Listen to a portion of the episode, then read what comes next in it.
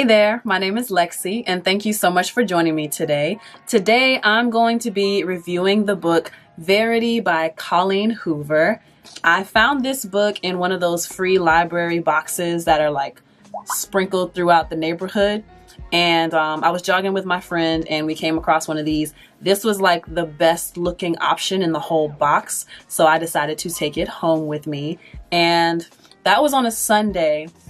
I got home because I had really been craving to read a book.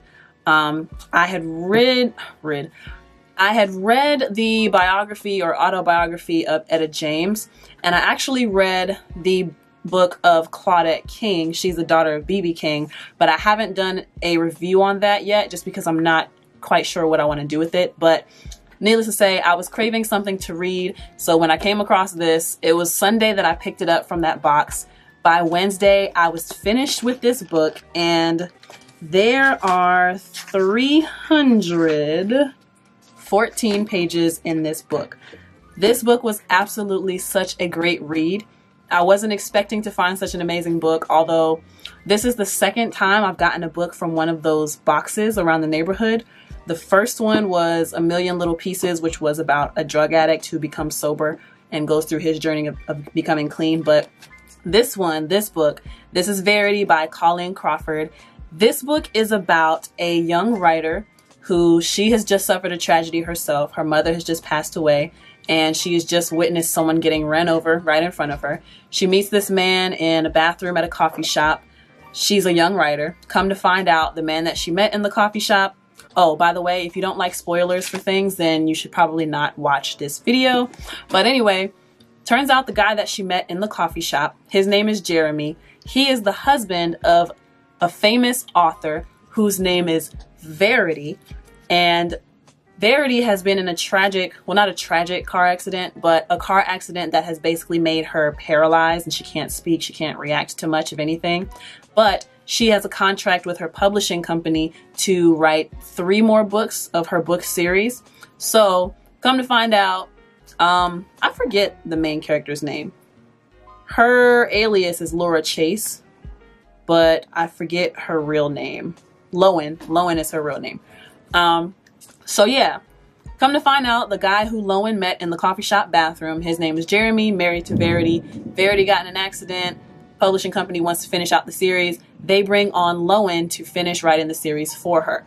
Now, what has to happen is Lowen has to go to Verity's and Jeremy's house because she needs to look through Verity's office to see any notes about the upcoming um, like manuscripts or something or notes for the last three series of the books that she is supposed to be writing.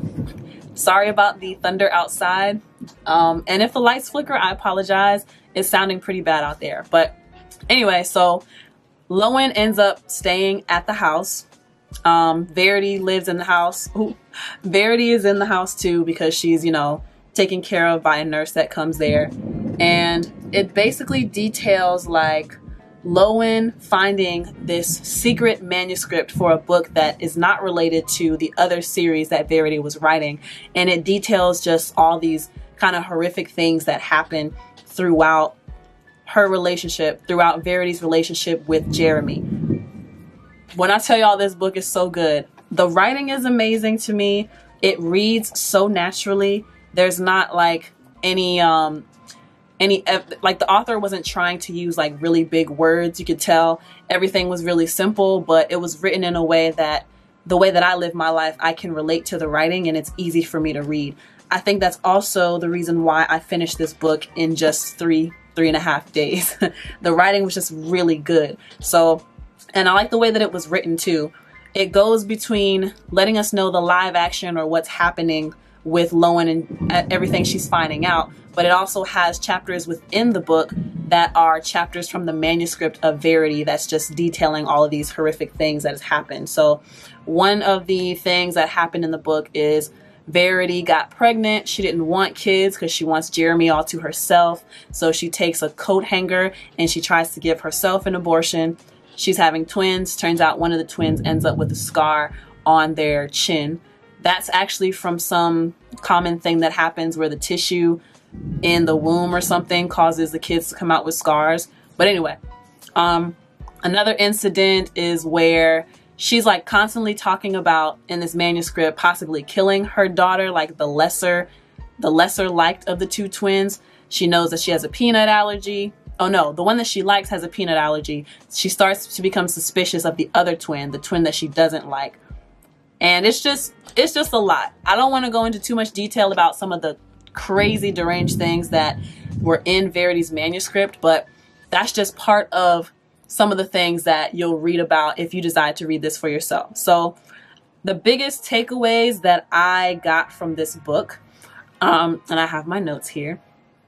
We all have ways we deal with the pain and tragedy in our lives. So there's this manuscript, and Verity never wanted her husband Jeremy to find it. Um, by the way, Lowen and Jeremy, they end up liking each other and they smash. And Lowen's freaked out because Verity can actually walk, but Jeremy hasn't figured that out yet. Fast forward to the end of the story. Verity never wanted Jeremy to read that manuscript. It comes out that one of the coping mechanisms that Verity's publishing team recommended was that when you go through hardships in life, you create like an alter ego or you create an alternate path for that energy to flow so that it's not weighing you down. It doesn't cause you to be depressed. So the reason why Verity's book series was so successful is because she had a lot of this pain.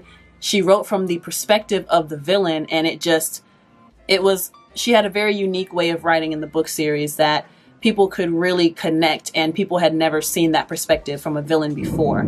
So, all of that to say, this manuscript was written from the same kind of thought process. I'm going through a lot. Let me create a character that is actually doing all of the negative things that I think through my mind. This person is not necessarily me. I have these thoughts, but I'm detaching from these feelings. I'm detaching from these thoughts, detaching from things that, you know, I should not be thinking, I should not even want to be doing. So that is the character that's in the manuscript. But because Lowen's been doing the research, she ends up, you know, going through the book and she shows it to Jeremy. Jeremy y'all, it's a lot. It's a lot. But biggest takeaway I have from this book is we all have ways that we deal with the pain and tragedy in our lives.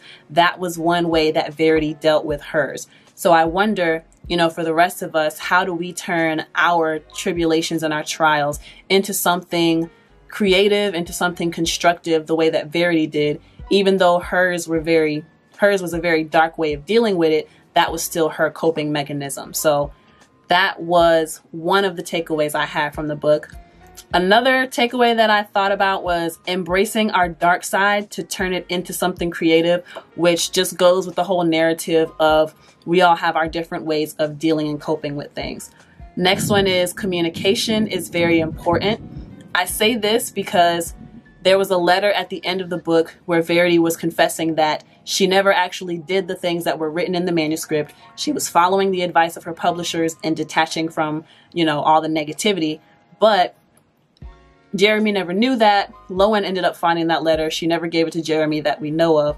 But all that to say, I wonder what would have happened in the story if she would have just told Jeremy how she was feeling and how that might have helped their relationship to be something genuine because another takeaway is fear will make you do things that probably end up hurting your relationship way more than if you just told the truth.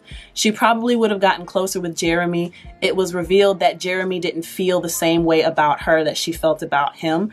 And so that's just another kind of insult to injury that happened within the book. But my battery is about to run out on this camera. I'm so sorry. I really want to rave about this book a little bit longer, but let me know if you would like to read this book next. It's really good. Verity by Colleen Hoover. I extremely enjoyed this. And um, the next book I'll be reading is More Myself by Alicia Keys, which is her biography, autobiography. I don't know what to call it. But if you enjoyed this video, give me a big thumbs up, like, share, subscribe, and also become a patron to support me if you want to see more content like this quickly and more content that you would like to request of me. But thank you so much for joining.